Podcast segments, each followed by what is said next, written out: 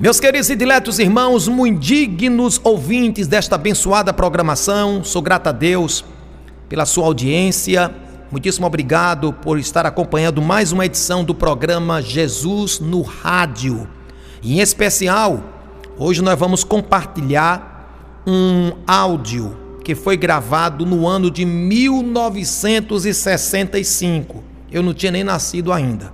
E certamente muita gente que está me ouvindo, né? Foi uma revelação, uma revelação que o Senhor Jesus Cristo concedeu para um dos seus servos. E essa pessoa depois gravou essa revelação que tem como título A Última Trombeta. Eu tenho certeza que o que você vai ouvir agora, imagine só, uma revelação de 1965, aí você vai ouvir e vai analisar com o cenário que nós estamos vivenciando em 2020. E você diz: Meu Deus, parece que foi ontem. Parece que essa revelação foi agora, essa semana. Não é é para entendermos o cuidado de Deus, o alerta de Deus para a sua igreja. Quem acompanha o programa Jesus no Rádio sabe que nós temos um foco, né, uma visão, que além de ser um programa de cunho evangelístico, missionário, o nosso propósito também é trazer sempre uma palavra de despertamento né, acerca destes últimos dias, dos últimos acontecimentos, os sinais que estão se cumprindo, as profecias da Bíblia Sagrada. E na programação de hoje, prepara o seu coração. Você, pai, você, mãe, Atenção, crianças, adolescentes, jovens, senhoras e senhores, amigos e amigas do Evangelho. Abra os seus ouvidos, viu? Ouça a última trombeta e guarde essa mensagem no seu coração.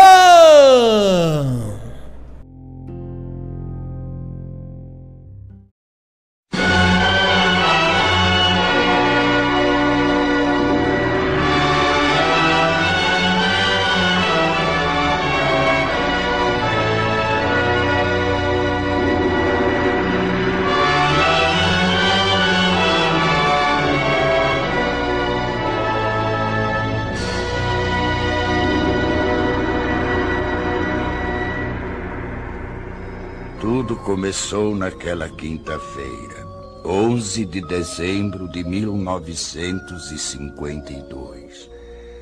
Na cidade de Bergen, na Noruega, eu estava orando a Deus pela manhã em casa de um irmão na fé. Fiquei muito comovido. Veio-me uma revelação tão nítida como se eu a tivesse lido de um livro ou de um jornal. Naquela época eu não tinha em meus pensamentos algo especial que me chamasse a atenção sobre arrebatamento. Naquele momento senti que deveria escrever o que estava presenciando, mas quase não a considerei como revelação de Deus. Pensava tratar-se de um fruto de minha própria imaginação. Procurei esquecer escapando aqueles pensamentos mas faltou-me tranquilidade. E para resolver o dilema, orei a Deus. Senhor, não posso me lembrar de tudo, mas se for de tua vontade, revela-me novamente e eu publicarei esse acontecimento.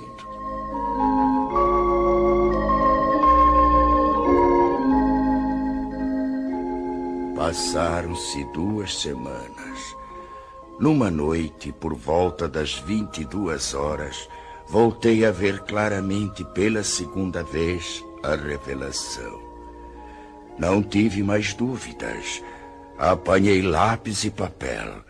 Comecei a anotar os acontecimentos segundo iam se desenrolando diante de mim. Assim escrevi até uma hora da madrugada.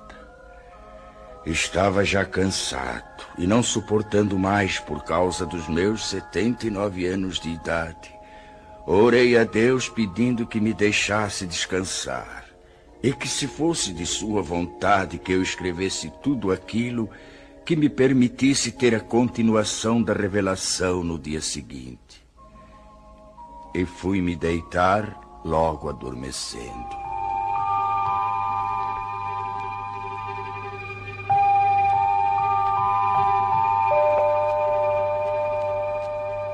Por uma noite, depois de uma semana, como nas vezes anteriores, veio a mim o restante da revelação, começando exatamente onde havia sido interrompida.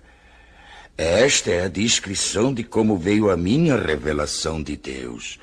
Espero possa ela despertar mais almas para se dirigirem a Deus, antes de soar a última trombeta.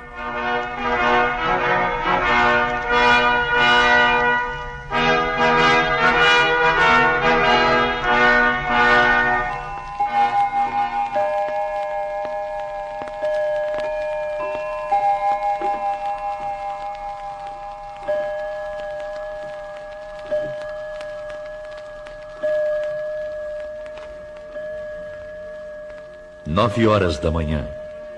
A esposa de André, sozinha em sua casa, escuta um programa radiofônico especial para crianças. Ela aprecia tais programas, pois sempre falam sobre a palavra de Deus. Ela fica contente em saber que muitas crianças podem ouvir a palavra do Senhor, e conforme pensava ela, isso era mesmo muito bom, desde que fosse tomado cuidado de não fanatizar as crianças. Cinco minutos depois, o programa é cortado bruscamente para uma notícia de última hora. Interrompemos as nossas transmissões para informar que recebemos de Oslo, nossa capital, notícias urgentes de que a cidade se encontra em pânico. E atenção para mais este informe. Oslo, urgente. Informa-se da central de polícia que algo misterioso aconteceu. Não se pode calcular o número de pessoas, tanto menores como de adultos, que desapareceram de repente sem deixar o mínimo vestígio para as autoridades. A nossa polícia não está podendo explicar o porquê desse acontecimento, nem sobre os desaparecidos. Trata-se de um número incalculável e solicita que em cada família, onde se note a falta de alguém, seja feita notificação urgente ao posto policial mais próximo dando minúcias e circunstâncias ligadas ao desaparecimento para se facilitar o trabalho das autoridades, a fim de que possam desvendar este mistério. Mais este informe ainda. Oslo, urgentíssimo. À medida que passam os minutos, surgem novas notícias, cada uma mais extraordinária do que as outras. Da praça central desta cidade, muitos comerciantes, em meio aos seus afazeres, servindo a freguesia, desapareceram.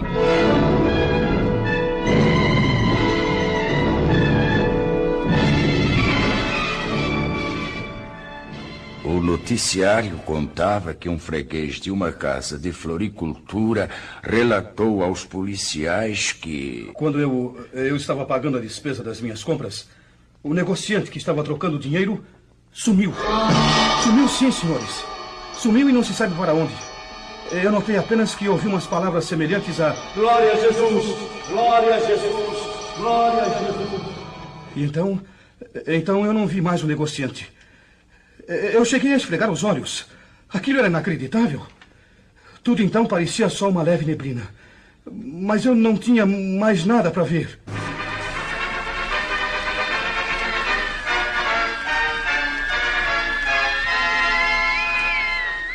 Oslo, capital urgente. Notícias de última hora informam que uma senhora gritava desesperadamente em plena via pública, jogando fora travesseiros e cobertores de um carrinho de criança procurando inutilmente dentro do carro seu filhinho de apenas oito meses de idade.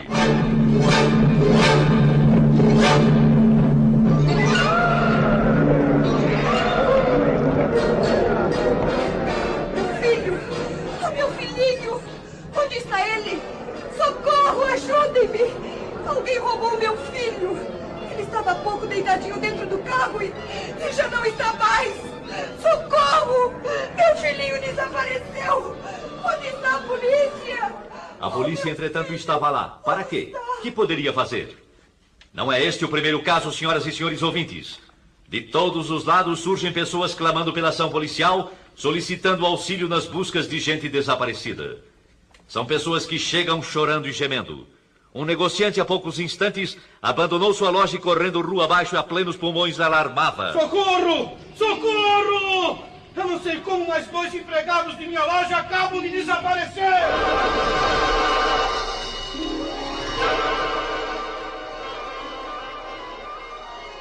São alarmantes, senhoras e senhores ouvintes, as notícias que além de Oslo, nossa capital, chegam também de Estocolmo, capital da Suécia, e também de Copenhague, na Dinamarca, e de Helsinki, capital da Finlândia. Que será o fim disso? De todas essas partes, os acontecimentos são iguais. Os desaparecimentos das pessoas são iguais. E de todo o interior do país chegam as mesmas indagações. O que é isso? O que é isso? O que é isso? O que é isso? O que é isso?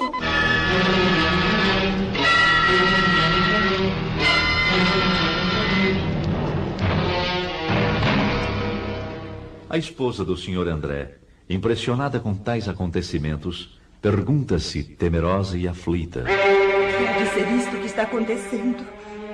Oh, Senhor Deus, ajuda-me a compreender. Resoluta, vai à porta da rua de sua casa. Olha preocupada para fora. Tudo na vizinhança sempre foi calmo. Nem bem chegou ali, e então. O que se passa? Mas aquela é a senhora Hallam. E vem vindo desesperada chamar pela Ruth. A senhora não viu alguma pessoa desconhecida passar por aqui? Não, não vi. Por quê? Eu estou tão desesperada. O que aconteceu? Alguém roubou Ruth, minha filhinha. A minha querida Rutinha. Mas, mas onde é que ela estava, senhora? Não a encontro mais. E há poucos momentos ela estava sentada na escada enquanto eu cuidava do jardim. Tive que ficar espantada quando, olhando para ela, não a vi mais. Mas como? Apenas então notei como que um vulto rápido subia pela parede. Olhei para os lados, para cima, e não a vi mais. O que é isso? Não sei mais o que fazer. Oh, Deus me ajude a encontrar a minha filha querida. Ruth! Ruth, minha filha! Onde está minha filha? O que foi feito dela? Eu quero a minha dizer a ela. Ruth! Senhora Hallam. Como está sofrendo. Estou perplexa com este acontecido. E é igualzinho ao que o rádio está anunciando. Hã? Mas que é aquilo? É o meu marido, sim. É o André. E vem vindo apressado como que de volta para casa. O que aconteceu, André? Você chegando em casa a esta hora, tão cedo. São apenas nove e meia da manhã. Oh, minha querida esposa, eu nem sei como lhe explicar. O que foi que houve? Algo muito estranho está acontecendo. Muito estranho. É, lá na oficina a confusão é geral. Por quê? Ninguém entende mais nada. De um momento para o outro, alguns colegas desapareceram. O quê? Como se tivesse combinado, entende? Desapareceram sem nenhum aviso. As máquinas estão paradas. O que, que é isto, meu Deus? Como é que pode, André? Nós pensamos primeiramente em tratar-se de algum desastre. E então começamos a procurar pelos colegas. E nada? Não encontramos nem vestígios deles. Absolutamente nada, André. Absolutamente. E enquanto estávamos a nos entreolhar uns para os outros, ficamos espantados. Quem? Com o que, André? Um dos colegas nossos começou a gritar e a chorar.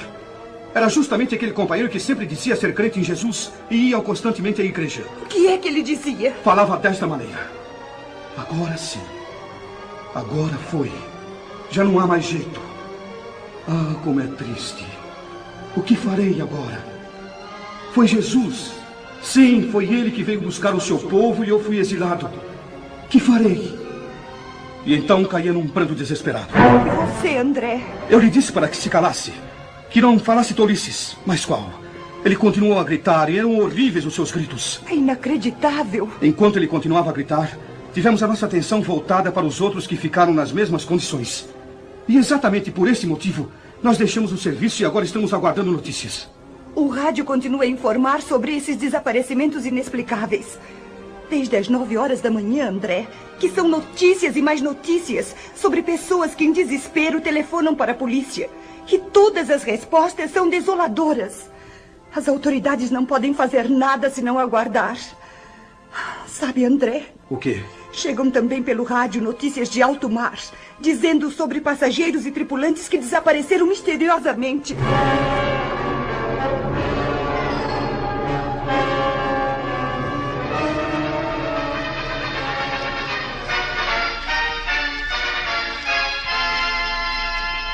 Notícias de última hora. Da maternidade desapareceram todas as crianças recém-nascidas. As mães destas crianças gemem de dor e tristeza e espanto. Médicos, enfermeiras, assistentes estão perplexos, inclusive pelo motivo de estarem faltando também alguns de seus colegas. Acertem seus relógios, exatamente 11 horas da manhã.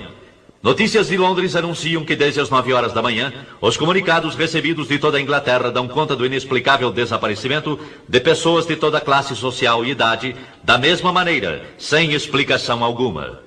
Sabe-se em todo esse mistério que diversos pastores e sacerdotes chamaram os membros de suas igrejas e notaram que os que desapareceram eram justamente os mais piedosos e obedientes a Deus, os mais fiéis nas suas orações, os que dificilmente faltavam aos cultos.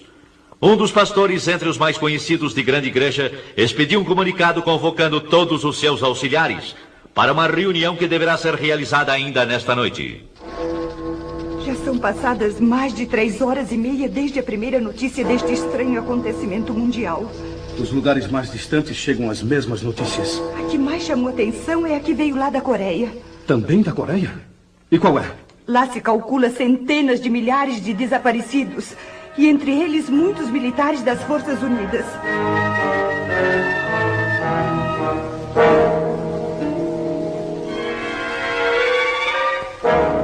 É totalmente impossível descrever o que se tem passado nas últimas horas.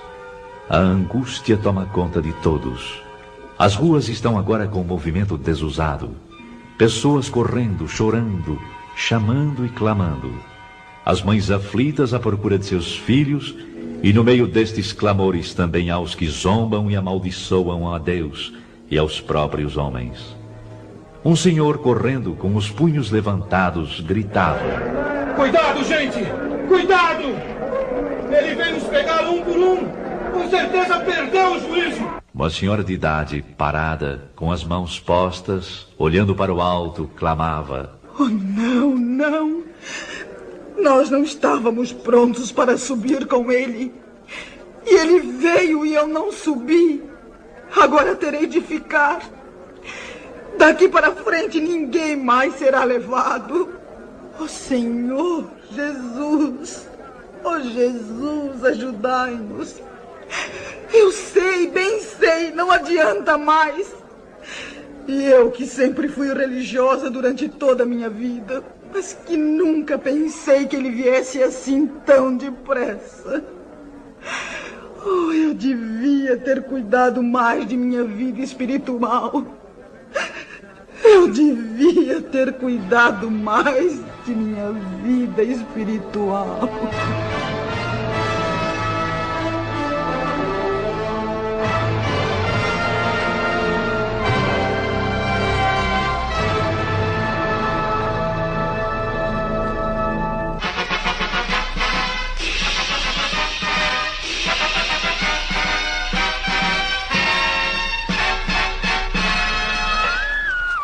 Com informações recém-chegadas, informamos as senhoras e senhores ouvintes que das estradas de ferro chegam-nos notícias de que não houve propriamente nenhum desastre, mas são muitas as composições paradas, algumas até sem os seus respectivos condutores.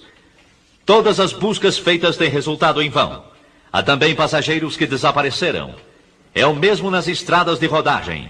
Alguns jornais da tarde não entraram em circulação. Perturbação e nervosismo têm dificultado os trabalhos das autoridades, que se esforçam para a complementação de um relatório exato do número de desaparecidos.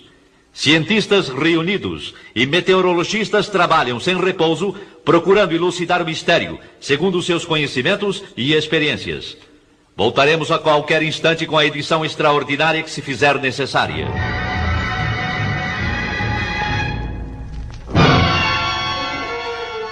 Lá dos Estados Unidos da América do Norte chegam também notícias. Primeiramente dos estados do leste. E que dizem elas? O fenômeno é o mesmo como aqui na Noruega. Lá aconteceram desastres graves, com perdas de muitas vidas. Os jornais prometem dar informações mais claras sobre tais acontecimentos nas edições de amanhã. Vamos aguardar agora o noticiário radiofônico das 20 horas.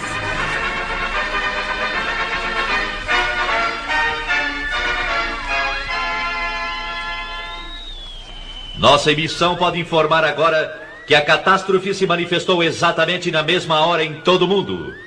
Embora as informações tenham partido das grandes cidades, já se sabe agora que em todos os locais, cidades menores, vilas e aldeias, o acontecimento é idêntico. Assim como tem se dado na parte norte da terra, dá-se também na parte sul. O que toma conta da população é o medo. Ninguém nesta noite procura cama para dormir, tal é a apreensão do povo.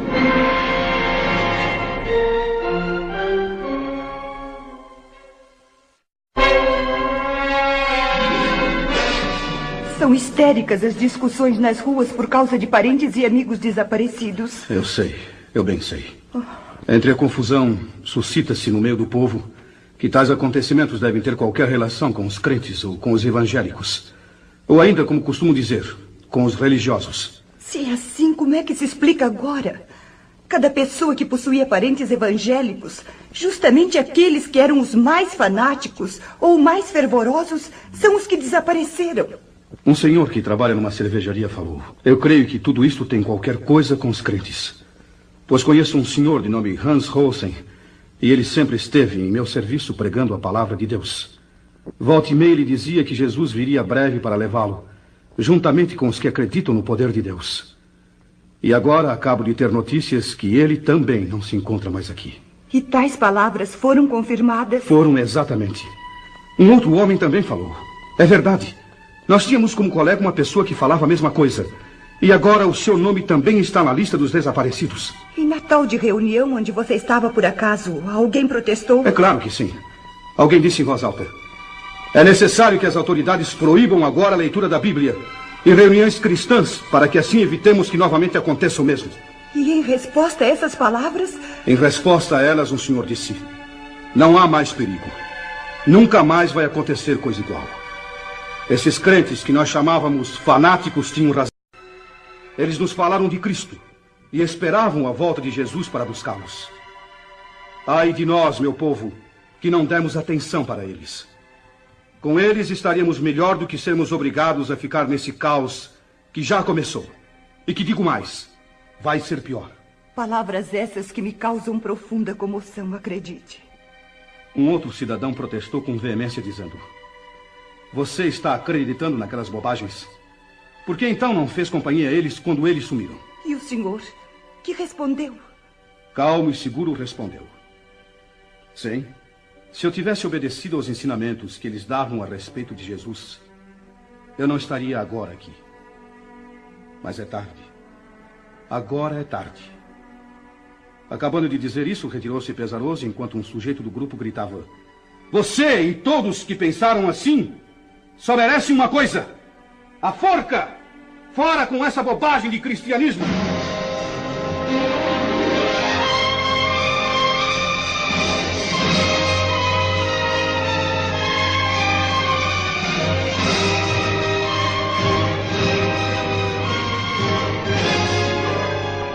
No dia seguinte, nem o rádio podia dar informações para esclarecimento do grande mistério.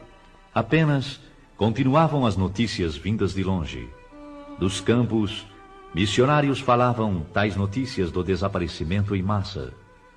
Poucos membros de igrejas foram os que ficaram.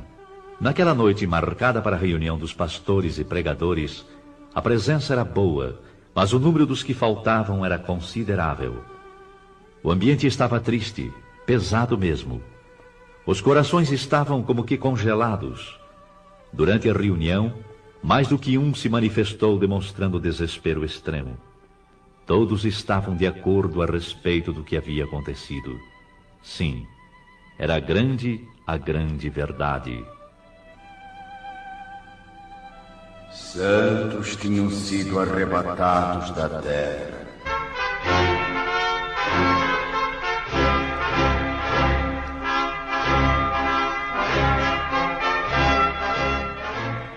Noiva de Cristo foi levada ao céu. Entre alguns crentes, houve a confissão de que, apesar das preparações teológicas e estudos da palavra de Deus, nunca chegaram a compreender que aquilo seria uma realidade. A verdade é que estavam completamente estranhos ao novo nascimento e longe da adoção de filhos. Um dos mais novos falou. Eu nunca aprendi assim. Os professores nunca nos falaram que ia ser como se deu estes dias. Houve nesse momento certas tendências para discussão. Porém, os ânimos estavam abalados demais para que saísse algo aproveitável. E um jornalista presente escreveu: A conclusão dos crentes que ficaram é a seguinte: O que se passou nestes dias, sem dúvida, foi o que está predito na Bíblia Sagrada, ou como está escrito sobre a assunção da noiva, ou que Jesus levou os seus. Isto é tudo que podemos informar no momento. Este comunicado, porém, não foi publicado. As autoridades acharam que tudo aquilo era produto da mente nervosa dos evangélicos e seus ministros. Foi ainda qualificado de fantasia, sem ter nada de realidade. Depois de um acontecimento de envergadura, qualquer pronunciamento de esclarecimento só poderia ser dado pelo governo. E se for provado que tem relação com a religião cristã, o primeiro passo deve ser o do fechamento das igrejas e outros lugares de pregações evangélicas até que o caso seja devidamente esclarecido. Mas já não se trata de caso nacional, e sim de internacional. No campo religioso, nas igrejas, o ambiente geral é de tristeza. Mas no domingo todas as igrejas e templos estavam repletas. Em certas igrejas não havia pastor. E aqueles que nunca faltavam nos cultos estavam ausentes. Muitas igrejas estão com um número muito reduzido de membros, e em lugar dos crentes estavam aqueles que anteriormente haviam desprezado as mensagens. Eu vi que o povo estava ansioso para conhecer a palavra, mas a Bíblia era como um livro selado. Um senhor procurou ler, mas disse: Eu estou vendo as letras, mas mas não compreendo nada. E deu o livro a outra pessoa que respondeu da mesma maneira. Bastou isso para que todos os presentes começassem a chorar e a gemer.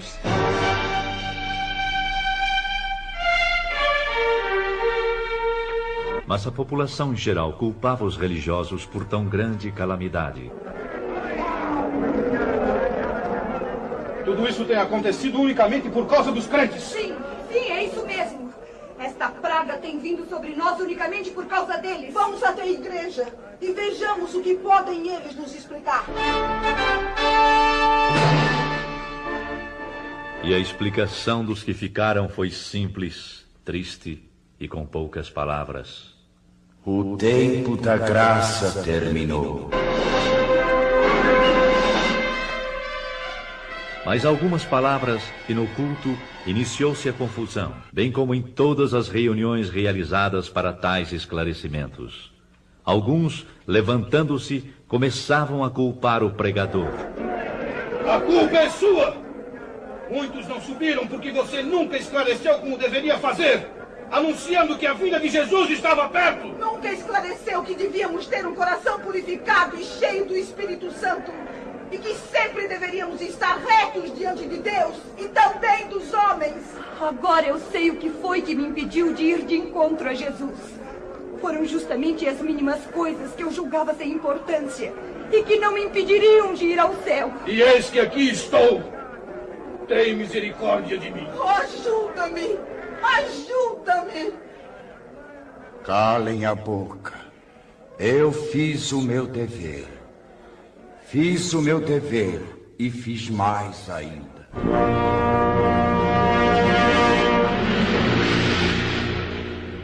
Uns gritavam de raiva e horror, outros choravam e clamavam. Era inútil. A porta estava fechada para sempre. Não adiantava bater e dizer que tinham comido na presença do Senhor, que oravam, que eram obedientes. Não havia mais oportunidade. É quase impossível descrever os dias que se seguiram. Expectativa terrível, sofrimento sem par manifestou-se em todos. E foram lembrados os convites feitos pelos pastores e o desprezo com que receberam esses convites.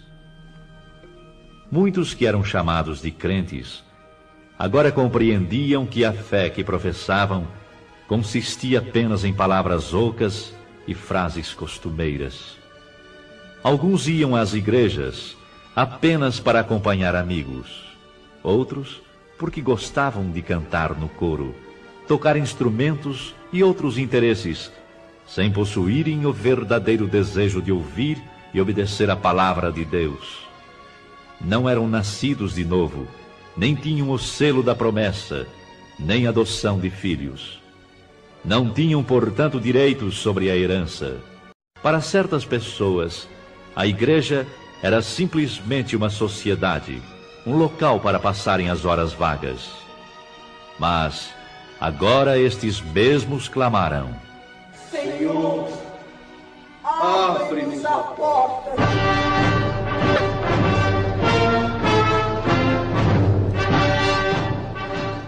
Para espanto e preocupação maior, surgem os rumores de que a Terceira Guerra Mundial está prestes a ser iniciada. As relações entre Oriente e Ocidente foram cortadas.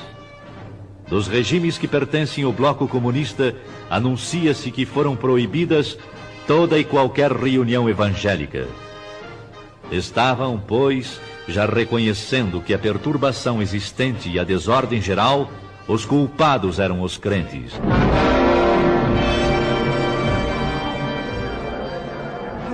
Confusão, é anunciado que está em vigor a pena capital para todo aquele que pronunciar o nome de Jesus. Então é chegada a hora de varrer sobre a terra a praga chamada cristianismo. Morte certa também para os que guardam em sua casa alguma coisa que faça lembrar de Jesus Cristo e seus ensinamentos.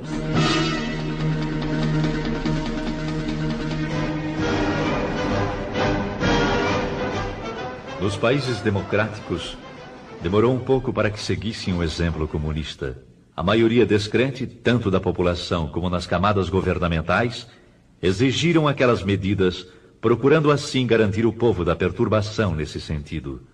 Foi, pois, aprovado em todos os cantos da terra a mesma lei, ou seja, morte para os chamados crentes. Bastará pronunciar o nome de Jesus para sofrer a pena capital.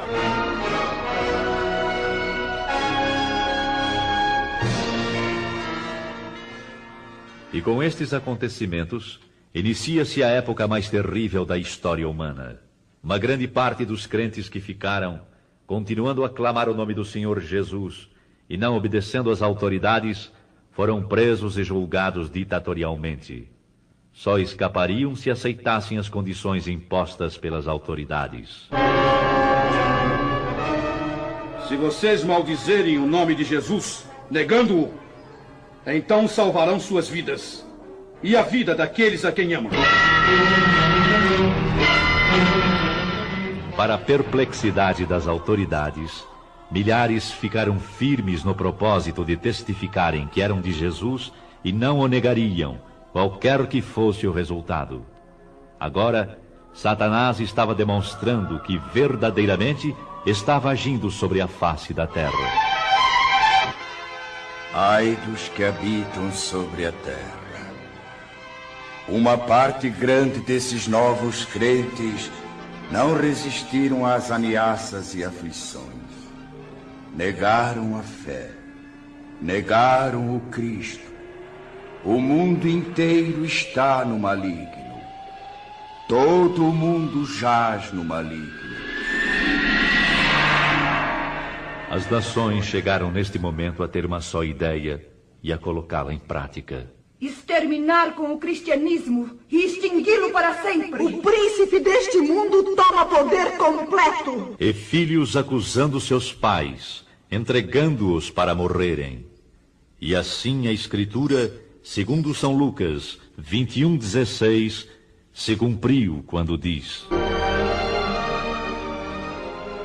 e até pelos pais, irmãos, parentes e amigos, sereis entregues e matarão alguns de vós.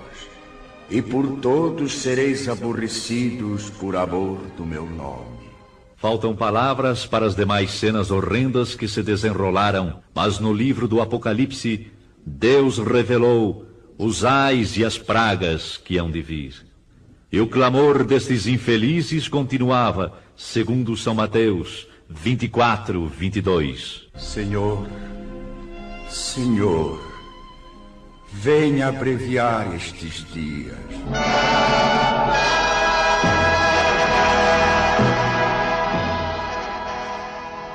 E assim termina a descrição da revelação que mim veio quando me encontrava no dia 11 de dezembro de 1952 em Bergen, na Noruega. Ao irmão em Cristo, ao amigo, lembro. Prepara-te para o encontro com Deus, para que não aconteça de seres deixado quando o Senhor vier buscar a sua igreja. A noiva. Hoje mesmo procura a face do Todo-Poderoso e pede, com coração quebrantado e contrito, que a graça e a luz te sejam concedidas pelo Espírito Santo. Amigo, enquanto estamos no dia chamado hoje, a oportunidade de aceitares as grandes verdades e obedecê-las. Ainda hoje, irmão, podes ser selado junto com os que pertencem ao Senhor Jesus Cristo. Ele virá.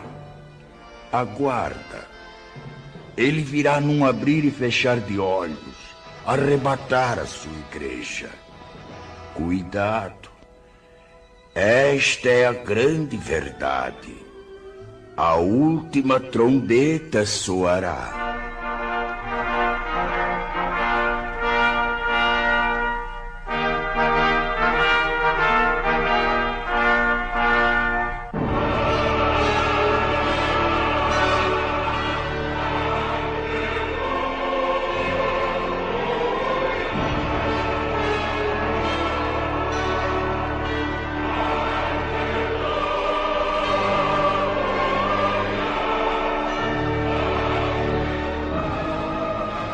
Esta foi a revelação recebida por um servo de Deus, Olaf Rode, sobre o arrebatamento da Igreja de Cristo. Seu tradutor é o virtuoso missionário Eric Alder Peterson, que lembra a todos esta seguinte advertência autêntica: A vinda de Jesus está próxima. E como vai ser quando ele vier e os dias que se seguem?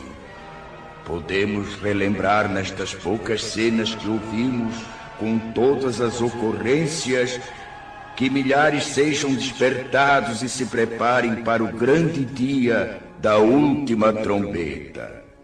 É o que eu desejo de coração.